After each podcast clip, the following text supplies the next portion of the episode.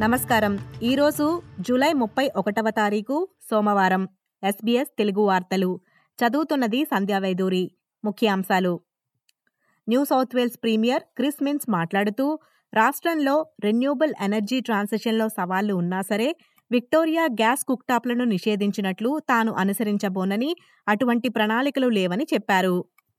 గత వారం విక్టోరియా వెల్లడించిన వివరాల ప్రకారం జనవరి రెండు వేల ఇరవై నాలుగు నుండి అన్ని కొత్త గృహాలు మరియు ఉపవిభాగాలకు గ్యాస్ను నిషేధిస్తున్న విషయం తెలిసిందే more and more bits and pieces to our energy policy when we've got enough on our plate at, at the moment. Now, about 7% of our emissions in New South Wales come from gas, double the amount of emissions come from gas in Victoria. So it's more of a scarcity issue for them as well as, I presume, a renewable energy or, or a green issue. But look, there's a pathway through it, but we know we've got immediate priorities we need to get on top of.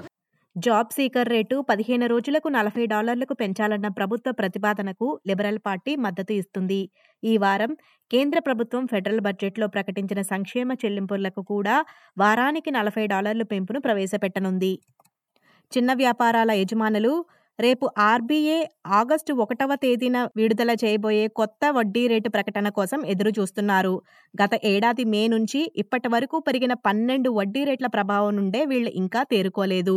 Housing Australia future fund చట్టాన్ని ప్రధాని Anthony Albanese ఈ వారంలో ప్రవేశపెట్టనున్నారు. October నాటికి దిగువ సభలో voting జరిగే అవకాశం ఉంది. లక్షా ముప్పై ఏడు వేలకు పైగా తల్లిదండ్రుల వీసా అప్లికేషన్లు పరిశీలించే ఒక కొత్త నివేదిక ఈ సిస్టమ్ సరిగా పనిచేయటం లేదని చెప్పింది. స్కాన్లాన్ ఫౌండేషన్ ద్వారా ప్రారంభించిన నివేదిక ప్రకారం ముప్పై నుండి యాభై సంవత్సరాల మధ్య వెయిటింగ్ పీరియడ్ అని తెలుస్తుంది. అంటే దరఖాస్తు విజయవంతం అయ్యే ప్రసక్తే కనిపించటం లేదని ఆ సంస్థ వారు అంటున్నారు. The key issue here is a clash between the heartfelt and legitimate desire of families to bring parents to live within in Australia, on the one hand, and on the other, uh, Australia's migration program, which is biased towards skills and youth.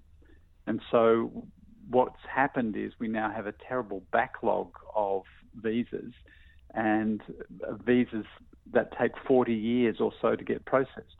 క్వీన్స్లాండ్లోని Whitsundays islands వద్ద helicopter కూలిపోయి నలుగురు సైనికులు ఆచూకీ ఇంకా తెలియలేదని defence minister Richard Marles తెలిపారు Australia army helicopter కూలిన ఘటనలో తీవ్రంగా గాయపడిన సైనికులు మరణించినట్లు నిర్ధారించటానికి కొంత సమయం పడుతుందని రక్షణ మంత్రి చెప్పారు.